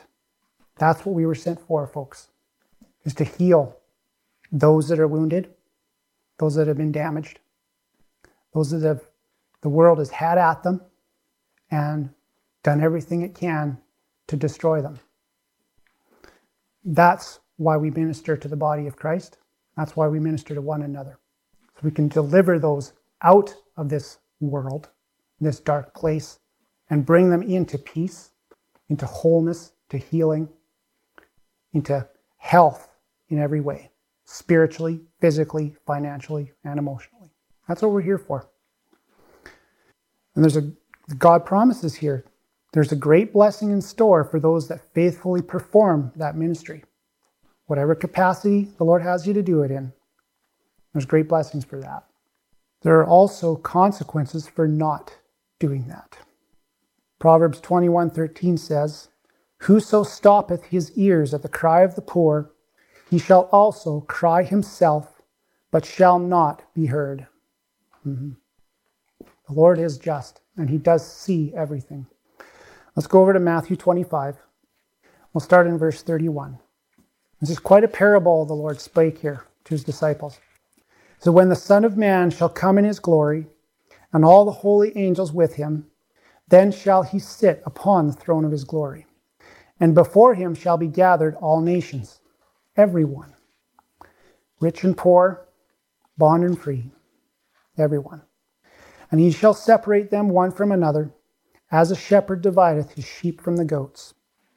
And he shall set the sheep on his right hand, but the goats on the left. So he separates them out sheep on the right hand, goats on the left. Then shall the king say unto them on his right hand, Come, you blessed of my Father, inherit the kingdom prepared for you from the foundation of the world. See, the Lord, the Lord knows you from the foundation of the world, and he knows unto which you are appointed. Yeah, so walk in it. Now, this is the King of glory, the Lord Himself speaking, verse 35. For I was an hungered, and you gave me meat. I was thirsty, and you gave me drink. I was a stranger, and you took me in. Naked, and you clothed me. I was sick, and you visited me. I was in prison, and you came unto me. Then shall the righteous answer him, saying, Lord, when saw we thee a stranger and took thee in, or naked and clothed thee? Or when saw we thee sick or in prison and came unto thee? In other words, they didn't realize they'd actually done it. The Lord was hidden in that estate. Always remember that. It's not always obvious that it's the Lord you're ministering to.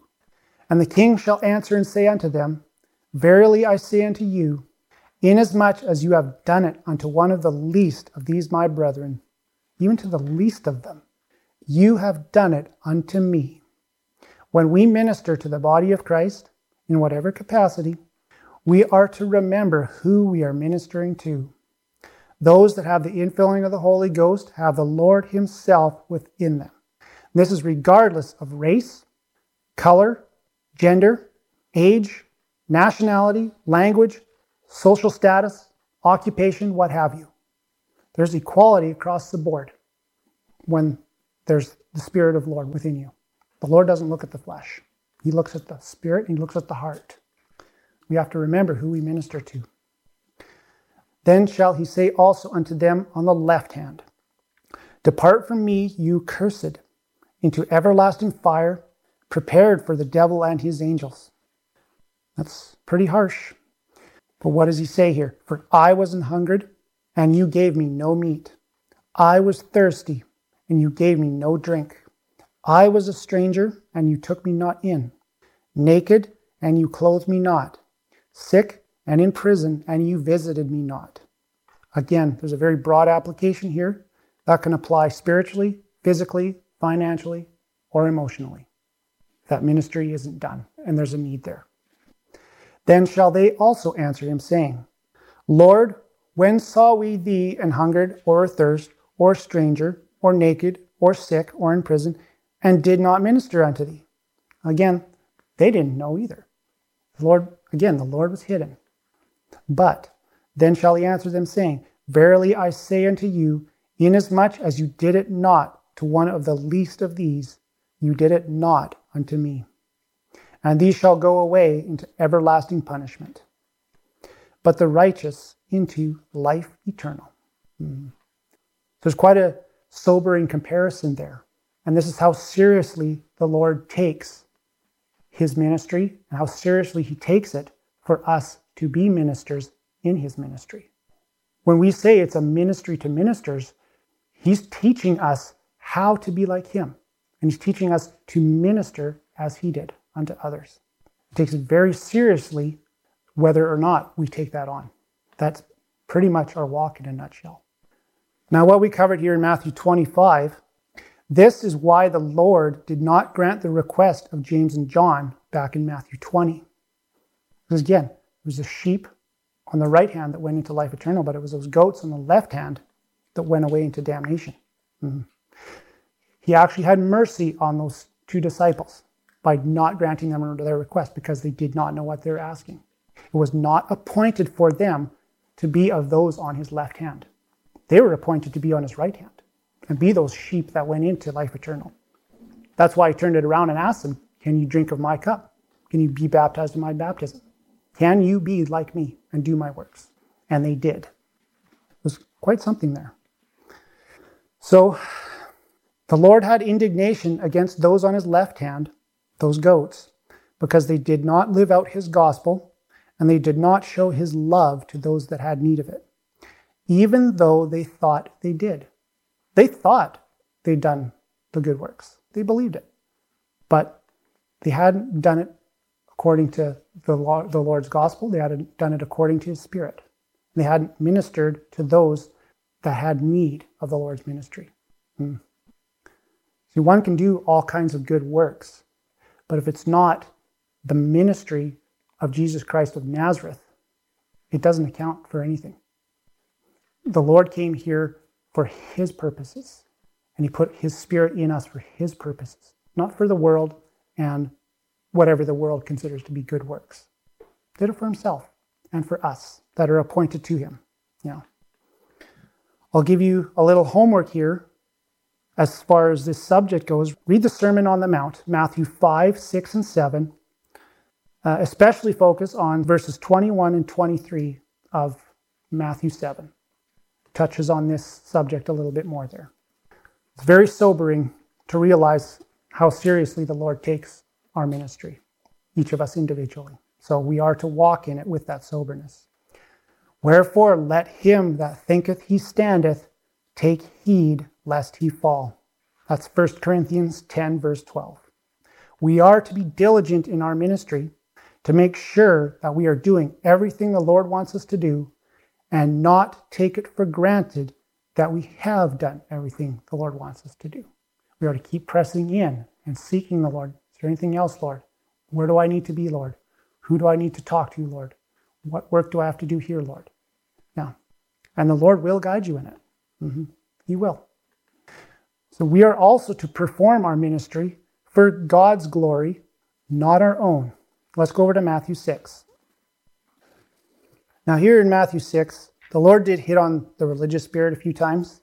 Uh, we're not going to go through the whole chapter. We're just going to go through the first few verses here, starting in verse 1. He said, Take heed that you do not your alms before men, to be seen of them. Otherwise, you have no reward of your Father which is in heaven. There's no reward of your Father. There is a reward for doing things this way. We're going to touch on that. He says, There's no reward of your Father which is in heaven. Now, that alms, when you're doing your alms, that's your compassionateness. You're showing compassion, you're doing works of mercy and compassion to the human soul. Whether you're doing it in a spiritual sense, a physical sense, a financial sense, or an emotional sense. Yeah. You're showing that compassion, you're acting on it, and you're blessing that soul that needs the blessing of God in their life. That's what those alms are. Therefore, when thou doest thine alms, do not sound a trumpet before thee, as the hypocrites do in the synagogues and in the streets, that they may have glory of men. Verily I say unto you, they have their reward. You know what their reward is? It's the vain glory of men.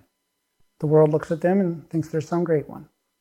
But they also have the indignation of God upon them. That's the other side of that coin. Mm-hmm. They have a temporary reward, but they also have a eternal reward if they don't repent of it and get right with the Lord. But when thou doest alms, let not thy left hand know what thy right hand doeth, that thine alms may be in secret, and thy Father which seeth in secret himself shall reward thee openly. Now, this does not mean we have to go out of our way to conceal our good works. We don't have to like make a big fuss about trying to hide whatever we're doing. We simply do what the Lord puts in front of us to do without any fuss. That's all it comes down to. The Lord gives you an unction to bless someone, do it. The Lord gives you an unction to go somewhere, speak to a soul, do it. Know, just follow that unction that He gives you by the Spirit. Mm-hmm. It's really that simple. Now, I said earlier that the Lord is not looking for sacrifices from us. Now, what I meant by that was that the Lord paid the price of transgression and made atonement for us on the cross. He made that sacrifice on the cross. We're going to go to Romans 12. And we'll start here in verse 1, which reads thus That I beseech you, therefore, brethren, by the mercies of God, that you present your bodies a living sacrifice, holy, acceptable unto God, which is your reasonable service. When he's talking about sacrifice here, what I said earlier about the Lord not looking for sacrifices from us, so we don't have to punish ourselves, we don't have to flog ourselves or harm ourselves for mistakes. We don't have to go there. That sacrifice was made for that transgression. The Lord covered all of it. Our sacrifice today is the total dedication of our life to the ministry of the body of Christ. That's our sacrifice. And the Lord considers that to be our reasonable service to Him. Because it is thanksgiving for the sacrifice He made for us. Sacrifice that He made on the cross, our sacrifice, our reasonable service towards Him in our life is our thanks to Him for making that sacrifice. I'll keep a finger in Romans 12. We're going to go over to Mark 12 for a bit. We're going to come back to Romans 12, though. Mark 12, 41. And Jesus sat over against the treasury and beheld how the people cast money into the treasury. And many that were rich cast in much. And that's, that's just fine. That is what they were supposed to do. They were doing what they were supposed to do. And there came a certain poor widow, and she threw in two mites, which make a farthing, just a few cents. And he called unto him his disciples, and saith unto them, Verily I say unto you, that this poor widow hath cast more in than all they which have cast into the treasury. Notice all those people that were going by putting their money in. He didn't look at who put in the most as far as amount wise go. He looked at who put in the most, spiritually speaking. That's what he looked at. Mm-hmm. So for all they did cast in of their abundance, but she of her want did cast in all that she had, even all her living. Yeah, that state of a widow, that's quite something before the Lord. I saw a vision a few days ago about a widow that I know. I happen to know personally. And I saw her standing in the Lord's hand. He just had his hand out, and she was just standing there, just standing there, alone. And I sat there for a while just watching to see if the Lord was going to show me anything else with that. And it didn't change. It was just her standing in the Lord's hand alone. The Lord was holding her up. That was the point he was making. She stood alone, and he held her up. So that's the estate of that widow, those certain ones that are among us. So please remember that estate because that is the ministry to which some of us are sent is to minister to that soul and fill their needs, take care of them. The Lord holds her up, but she is alone. And that help has to be there. Lord just wanted me to bring that up. There's a spiritual significance to that. But the point the Lord was making here is that widow who's completely dependent on Him, on the Lord, and she put in everything that she had into Him. Everything she had spiritually, she put into Him, His ministry. Everything she had physically, she put into Him. Everything she's had financially, she put into Him. Everything she had emotionally, she put into Him. So remember that estate. That's where God wants us to be. That's the gold standard. So let's go back to Romans 12. We'll continue in verse 2. It says, Be not conformed to this world. Don't take the shape of this world, but be ye transformed by the renewing of your mind, that you may prove what is that good and acceptable and perfect will of God. See, when a soul has repented of sin and the old ways, when they've been baptized under holy hands for the remission of sins, when they've been filled with the Holy Ghost, when they've continued on unto perfection in the fivefold ministry of the body of Christ, they have undergone that transformation. They've undergone that metamorphosis that allows them to be the good, acceptable, and perfect minister that God wants them to be. In other words, they've gone from being in the world and like the world to coming out of the world and being like God. There's a transformation and there's a process that has to take place. And there is a specific procedure God expects us to follow. Acts 2.38 lines it out quite well, how to, how to start there. Mm-hmm. Now, the entire chapter of Romans 12, it is very good teaching on how to conduct oneself as a true minister in the body of Christ. We're not going to go through it for the sake of time right now. We'll hit on some important points, but read it for yourself. It's good homework. So, some important points here in Romans 12. Verse 3 not to think of himself more highly than he ought to think. Always keep that humility before God, before his spirit. Very important. Have that lowliness of mind and deferring to the Spirit of the Lord. Yeah.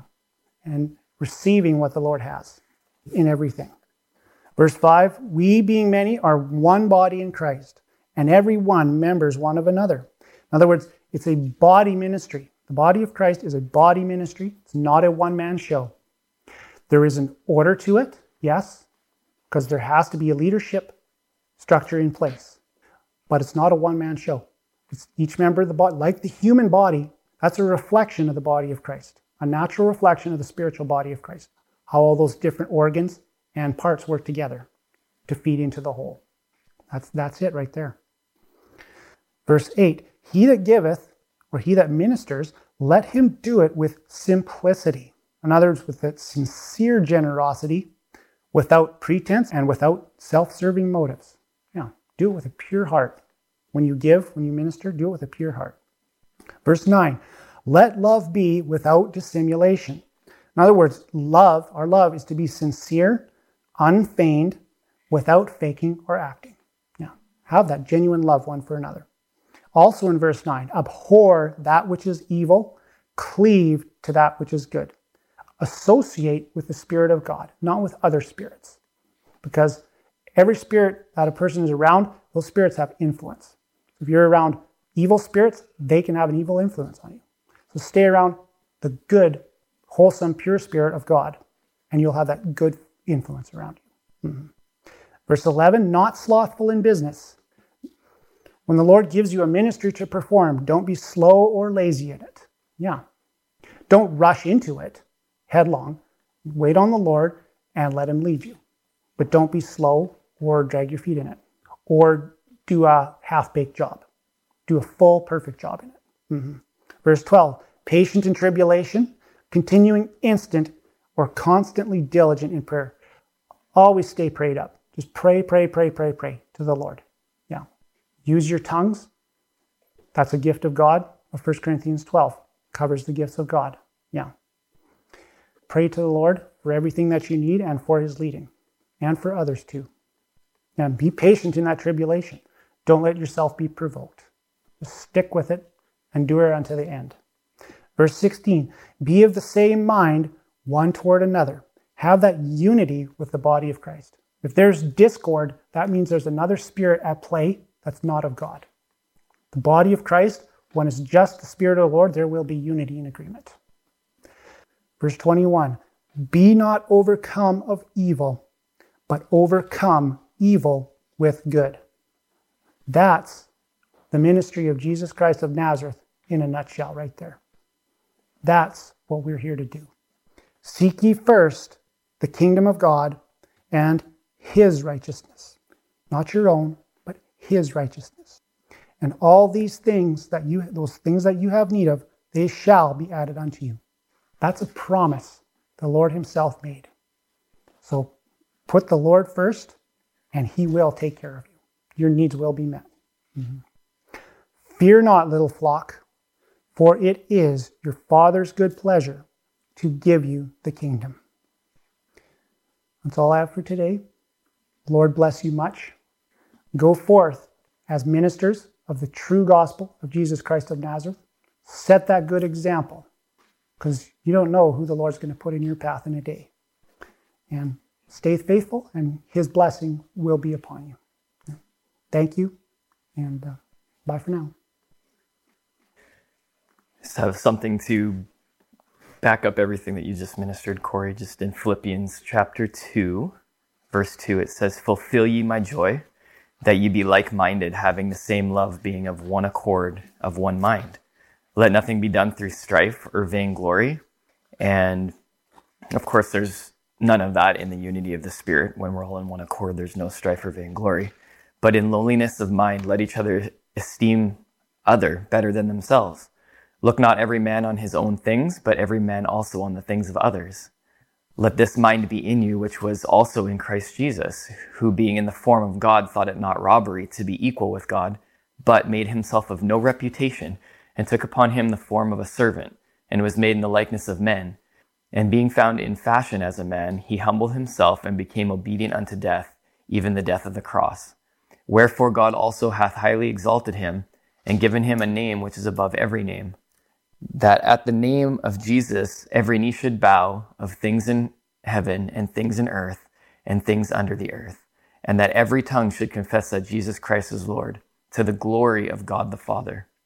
And, you know, Jesus, of course, he knew what his purpose coming to us was, yet he still was that incredible, um, perfect example of that humility and humbleness in doing the job that he had to do and doing it with great, with great joy. He knew the scope of it, but uh, it didn't, it didn't stop him from being the most meek and humble on the planet. So, um, just to back back that up. Isaiah 40, 17 says, All nations before him are as nothing, and they are counted to him less than nothing and vanity. And thus saith the Lord unto my people, Yea, indeed, the substance of this world, indeed the money and the time and the fruitless things that I count even indeed as less than nothing. Indeed, is it not a hilarious thing that by giving away less than nothing, I will reward you with things even eternal and great and everlasting. So ye, my people, take great joy knowing that by getting rid of what is less than nothing, I can indeed give you my eternal blessings.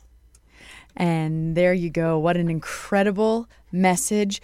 What an incredible work of God that we got to hear that. Now, what you heard at the end there was because Corey ministered beautifully, because he was taught by a true fivefold ministry, because he knew that what he was speaking of was by the Holy Spirit with the full authority of God.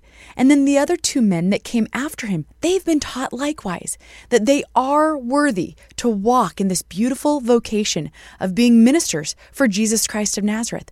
So they felt that confidence from God Almighty to offer what they had. And that was scriptures and exhortation and prophecy. Now, if that's the first time you've ever heard prophecy, prophecy is God Almighty speaking through an anointed vessel chosen by the Holy Spirit. And we give ourselves to that through the Holy Spirit. So, just an incredible orchestration there and a beautiful example of how souls minister in different ways according to each one of our own personalities and according to what God has given us. So, what an awesome show. I hope that you've enjoyed it and recognize how worthy each one of us are to walk in that fullness of God's great love, His great mercy, and His great gifts for each one of us. Because, yes, we are worthy for that. So, if you'd like to get baptized, if you've maybe been baptized but you're not sure if you're foot, if you've been filled with the Holy Spirit, please reach out to us. We will connect you to the family of faith around the globe, whether you're in London, Russia, Belgium, Virginia, Georgia, Arkansas, doesn't matter. Wherever you are, the Lord will meet you exactly where you are, and you can get baptized and filled with that Holy Spirit so you can walk in that fullness of Jesus Christ of Nazareth and receive all of the beautiful promises. So if you'd like to get baptized, please reach out to us. Go to getyourloveon.org to do that. You can also go to getyourloveon.org. You heard Corey say to go back and read the Sermon on the Mount in Matthew. Well, you can also go to our YouTube channel where we have all these incredible 10 to 15 minute long uh, videos on the Sermon on the Mount that really build our faith in God and build our knowledge of who Jesus Christ really is. He's awesome. So go to either YouTube and put quotations around Get Your Love On, and then all those videos will come up. And also, most importantly, if you have any prayer requests, please reach us reach out to us at getyourloveon.org. We're here to feed your soul and to make sure that you can walk in all the newness of life that God has for you.